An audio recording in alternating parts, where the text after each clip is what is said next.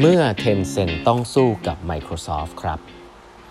สวัสดีครับ ท่านผู้ฟังทุกท่านยินดีต้อนรับเข้าสู่แปมทัดครึ่งพอดแคสต์สาระดีๆสำหรับคนทำงานที่ไม่ค่อยมีเวลาเช่นคุณนะครับ อยู่กับผมต้องกวีวุฒิเจ้าของเพจแปดบรรทัดครึ่งนะฮะ อันนี้เป็น EP ที่ 1271 แล้วนะครับ ที่เรามาพูดคุยกันนะครับ วันนี้ตอน 2 ทุ่มนะฮะ เรามีนัดกันนะครับ ผมมีไลฟ์พูดคุยกับพี่เป็นนะครับ ธนพลกองบุญมานะครับ CEO ของบริษัทจันวานิชนะฮะ ก็เป็นบริษัทไทยนะครับอยู่มาร้อยปีนะครับทำเบื้องหลังเป็นธุรกิจที่น่าสนใจมากๆนะครับอยู่เบื้องหลังความสำเร็จของธุรกิจใหญ่ๆ ในเมืองไทยมากมายครับเกี่ยวกับเรื่องของ security printing นะครับแล้วก็เราจะพูดถึงเรื่องการฝ่า disruption ในรอบนี้นะครับว่าทำอย่างไรนะครับก็มาพูดคุยกันได้นะครับในวันนี้ตอน2องทุ่มนะฮะโอเค วันนี้ผมเเล่าต่อนะประเด็นน่าสนใจอันหนึ่งก็คือว่าใครแล้วเล่าไปแล้วนะก็บริษัท Tencent นะฮะมี เอ่อ product แรก ๆ เลยนะครับที่ประสบความสำเร็จพอสมควรเลยชื่อว่า QQ นะ QQ เป็นต้องเรียกว่า instant message นะฮะเป็น product ที่ใช้แชทนะครับ ใช้บนเดสก์ท็อปนะ ไม่ได้ใช้บนมือถือนะครับ แล้วก็มี business model ที่ลิงก์กับทาง telecom นะครับ เวลา telecom เวลามี message เข้ามาที่ QQ ในคอมพิวเตอร์เนี่ย ก็เขาก็ลิงก์กับเทเลคอมมาให้สามารถส่ง SMS เพื่อเตือนได้ว่ามี message เข้ามานะครับ แล้วก็เก็บเงิน ก็หา business model ตัวเองเจอพอสมควรนะครับ เขาเอาบริษัทตัวเองเข้าตลาดหลักทรัพย์นะครับเมื่อปีประมาณปี 2004นะครับเข้าตลาดหลักทรัพย์ที่น่าสนใจหนึ่งคือเข้าตลาดหลักทรัพย์ที่ฮ่องกงนะฮะไม่ใช่ที่อเมริกานะครับด้วยเหตุผลที่ว่าเขาเชื่อในประเทศจีนมากนะพลนี่มาบอกประเทศจีนจะโตขึ้นอีกมากกว่านี้มากครับปกติแล้วเนี่ยบริษัทจีนอย่างอาลีบาบาอะไรพวกนี้เองเนี่ยเอาบริษัทตัวเองเข้าตลาดทรัพย์ที่อเมริกานะครับเพราะว่าอะไม่มีอะไรมากครับ เมื่อเม็ดเงินมันเยอะความคาดหวังเยอะอะไรอย่างเงี้ยก็ได้ valuation มูลค่าหุ้นที่สูงนะครับก็สำหรับ คนที่เป็นเจ้าของเนี่ยก็เหมือนรวยนะมีมีหุ้นที่มูลค่าสูงขึ้นถ้าอยู่ที่อเมริกานะครับแต่ว่าพลนี่มาบอกว่าอยู่ที่จีนก็ได้นะครับเขาก็เลยมาอยู่ที่ฮ่องกงนะครับแล้วก็อันนั้นคือจุดเริ่มต้น ถัดไปเจอกับอะไรนะอย่างแรกเลยนะฮะ เจอสงครามนะฮะหลาย ๆ เรื่องเนาะ เจอเรื่อง เจอรับน้องหลาย ๆ เรื่องนะครับ เรื่องของ regulation ต่าง ๆ ของเทเลคอมที่ไทยขึ้นนู่นนี่นั่นนะ แต่สิ่งที่สำคัญที่เขาเจอแล้วก็น่าสนใจก็คือว่า MSN ครับ อ่า Microsoft มี product ชื่อ MSN นะ ถ้าถ้ารุ่นเราเราจำกันได้เนี่ยหลังจาก ICQ เนี่ยก็คือเราจะเริ่มใช้ MSN กันละนะฮะ MSN เนี่ยเป็น product ของ Microsoft นะก็ต้องบอกว่าเป็น product ระดับโลกนะใช้กันเยอะแยะเลยนะเมืองไทยผมว่า MSN คนก็ใช้เยอะนะในเมืองจีนนะครับบริษัท MSN นะ Microsoft ก็ MSN เข้าไปสู้กับ QQ เหมือนกันครับสิ่งที่น่าสนใจก็คือว่า Microsoft เนี่ยจับตลาดอย่างแรกเลยนะครับจับตลาดคนที่เป็น white collar นะครับที่เป็น office guy แล้วก็แบบเขาบอกว่า ตัว UI นะ user interface เนี่ยดูดีมากครับดู professional มาก ถ้าเทียบกับ QQ เนี่ย QQ เนี่ยจะ mass กว่าเยอะนะเป็นรากหญ้ากว่าเยอะนะครับแต่ว่าต้องบอกว่ายุคนั้นเนี่ยการคนที่มีคอมพิวเตอร์แล้วก็เล่น QQ เนี่ยก็ไม่ได้เป็นรากหญ้าขนาดนั้นนะก็ก็ถือว่าเป็นเขาก็มีตลาดหนึ่งแหละ แต่ก็ไม่ได้ก็ใหญ่ประมาณหนึ่งนะ แต่เอาง่ายๆคือ Microsoft เนี่ยเข้ามาแย่งตลาด QQ ได้อย่างน่าสนใจเลยนะครับสิ่งที่น่าสนใจถัดไปคือคนที่มาแย่งตลาด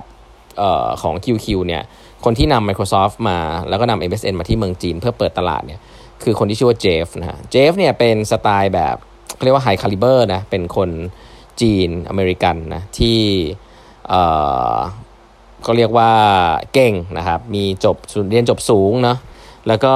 แน่นอนเข้ามาเนี่ยให้นึกภาพเหมือนกับว่า QQ เนี่ยเขาบอกว่า Tencent เนี่ยบอกว่าเหมือนกับพอ MSN Microsoft เข้ามาเนี่ยเหมือนกับตัวเองเนี่ยเป็นเรือรบที่ต้องสู้กับเครื่องบินรบนะ เพราะว่าแบบเหมือนกับ Microsoft เข้ามานี่ก็มีเงินเยอะกว่า แล้วก็มีโน้ตฮาวมีอะไรเงี้ย QQ อะเหมือนกับทำงานยากๆ ให้ละ educate คนไว้ละ ที่เหลือก็คือ MSN ก็เข้ามาเพื่อแย่งตลาดนะครับหลายๆอย่างเองเนี่ย QQ ก็เริ่มที่จะ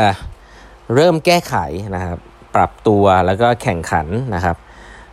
QQ มีท่าไม้ตายอันหนึ่ง ซึ่งปี 2004 เขาบอกเป็นท่าที่สำคัญมากเลย คือเขาเพิ่ม capacity เพิ่มไฟล์ sharing เพิ่ม storage ที่จะทำให้คนที่เป็น white collar เนี่ยเข้ามาเก็บไฟล์ เริ่มที่จะเก็บไฟล์ไว้ใน QQ ได้นะครับ ก็บอกเขาบอกว่าเป็น first step เลยนะครับ ในการท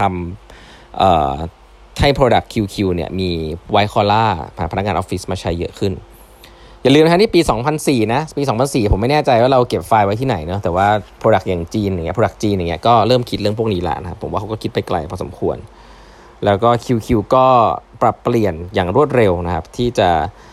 ไม่ใช่แค่ tool สำหรับ communication แล้วนะฮะ เป็น tool เครื่องมือการเก็บข้อมูลนะครับ มีเรื่องโซเชียลมีเดียเริ่มเข้ามานะ อันนี้คือ QQ นะ ยังไม่ใช่ WeChat นะ สิ่งที่น่าสนใจเขาบอกว่าตอนแรก Microsoft เหมือนจะดีครับ แต่ไปไปมาๆเนี่ย Microsoft เนี่ยติดอยู่อย่างหนึ่งฮะ คือปรับตัวช้าครับหนังสือเล่มนี้เขียนไว้เลยนะครับว่า bureaucratic structure ของ Microsoft เนี่ยทำให้การตัดสินใจใน Microsoft เนี่ยช้ามากนะแม้ว่าจะมีเงินเยอะ มีคนเก่งกว่าด้วยเขาบอกมีคนเก่งกว่านะ เพราะว่าไปรีคูดจากมหาลัยดีๆ มีเงินเยอะเนี่ย แต่ว่าการตัดสินใจที่จะปรับฟีเจอร์ต่างๆเนี่ยช้ามากนะครับเมื่อเทียบกับ Tencent แล้วเนี่ยที่มี speed นะ Tencent เนี่ยมี speed มี UI ที่อาจจะไม่ดีมาก แต่มี speed ในการปรับตัว fast able to provide something new เนี่ย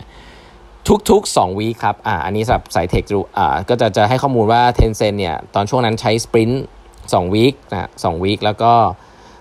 ปรับฟีเจอร์ทุกๆ2 week ก็ถือว่าไวมากนะสำหรับ Product ที่มีคนใช้เป็นหลายๆล้านขนาดนี้นะครับ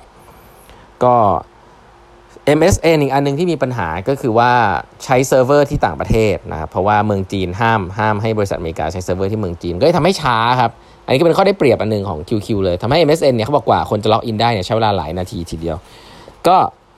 ทำให้สุดท้ายแล้วเนี่ย MSN ก็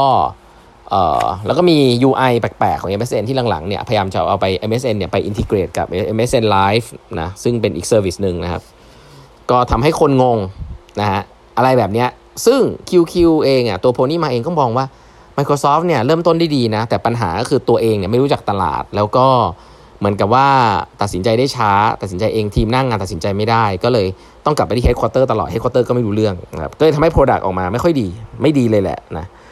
สุดท้ายเนี่ยเขาบอกแล้วเขาก็พูดอย่างนั้นเขาที่น่าสนใจคือ Microsoft ก็คงจะไม่ได้สนใจตลาดจีนมากตอนนั้น เพราะ Microsoft เนี่ยกำลังวุ่นกับการต่อสู้กับ Google อยู่นะครับในในประเทศอเมริกา ตอนนั้นเนี่ยตลาดจีน MSN เนี่ยก็มีแค่ประมาณ2%ของ global business ของ Microsoft เท่านั้นเองนะครับเพราะฉะนั้นแต่ Tencent เนี่ยใส่ชีวิตจิตใจลงไปใน QQ เพราะนั้นเขาบอกว่าถึงแม้ว่าอาวุธจะสู้ไม่ได้เงินจะสู้ไม่ได้เนี่ยแต่สภาพจิตใจแล้วการปรับตัวที่รวดเร็วของ QQ แบบทหารฐานเรือฐานบกเนี่ยสามารถจะสู้ฐานอากาศได้นะครับแบบ Microsoft แล้วก็เป็นทำทำให้สุดท้ายแล้วเนี่ยก็สามารถชนะ MSN ได้ปี 2005เนี่ย สิ่งที่เจ๋งที่สุดก็คือโพนี่นะฮะโพนี่มาเนี่ยก็รีครูดเจฟนะฮะที่เป็น Product Manager ที่เอา MSN เข้ามาในเมืองจีนสู้กับ QQ เนี่ยไปรีครูดเจฟเข้ามาครับเป็นตัวละครสำคัญเลยครับในการเป็น Product Manager เพื่อปรับการทำงานต่างๆ ให้มันสตรัคเจอร์มากขึ้นนะให้มีระบบระเบียบต่างๆ มากขึ้น ซึ่งเป็นสิ่งที่เขาบอกว่า QQ ต้องการนะครับก็น่าสนใจนะครับ MSN เข้ามาสู้กับ QQ นะครับ QQ ก็สู้ด้วยแบบ เลือดตาแทบกระเด็นนะ สุดท้ายชนะเสร็จขโมยขโมยหัวหัวหอกของของ MSN มาทำงานกับตัวเองด้วยนะครับ แล้วก็เขาบอกว่าเจฟเนี่ยที่ไปทำอยู่ MSN แล้วย้ายมาทำงานที่ Tencent เนี่ยเพื่อเพื่อเพื่อช่วยในการทำ Product เนี่ยลดเงินเดือนตัวเอง 50%นะอ่านี่น่าสนใจนะ ผมก็ต้องบอกว่า เออเวลาได้ยินอะไรพวกเนี้ยก็ก็ค่อนข้างชื่นชมนะครับ คนที่อยากจะสร้างของใหม่เห็น vision ของ CEO แล้วก็ยอมที่จะลดเงินเดือน อาจจะได้ได้หุ้นแหละ ผมว่าน่าจะได้หุ้นนะ คงไม่ได้ลดแค่เงินเดือนหรอก แต่ว่าก็ก็ก็เจ๋งดีนะครับ ก็เป็นเรื่องราวที่ผมคิดว่าเราก็น่าจะเรียนรู้กันได้ว่า เออ speedนะมันสำคัญนะองค์กรใหญ่ Microsoft เนี่ยก็แพ้ให้กับ Tencent ตอนที่ Tencent ยังเล็กนิดเดียวมาแล้วนะครับ เพราะฉะนั้นเรื่องนี้ก็เป็น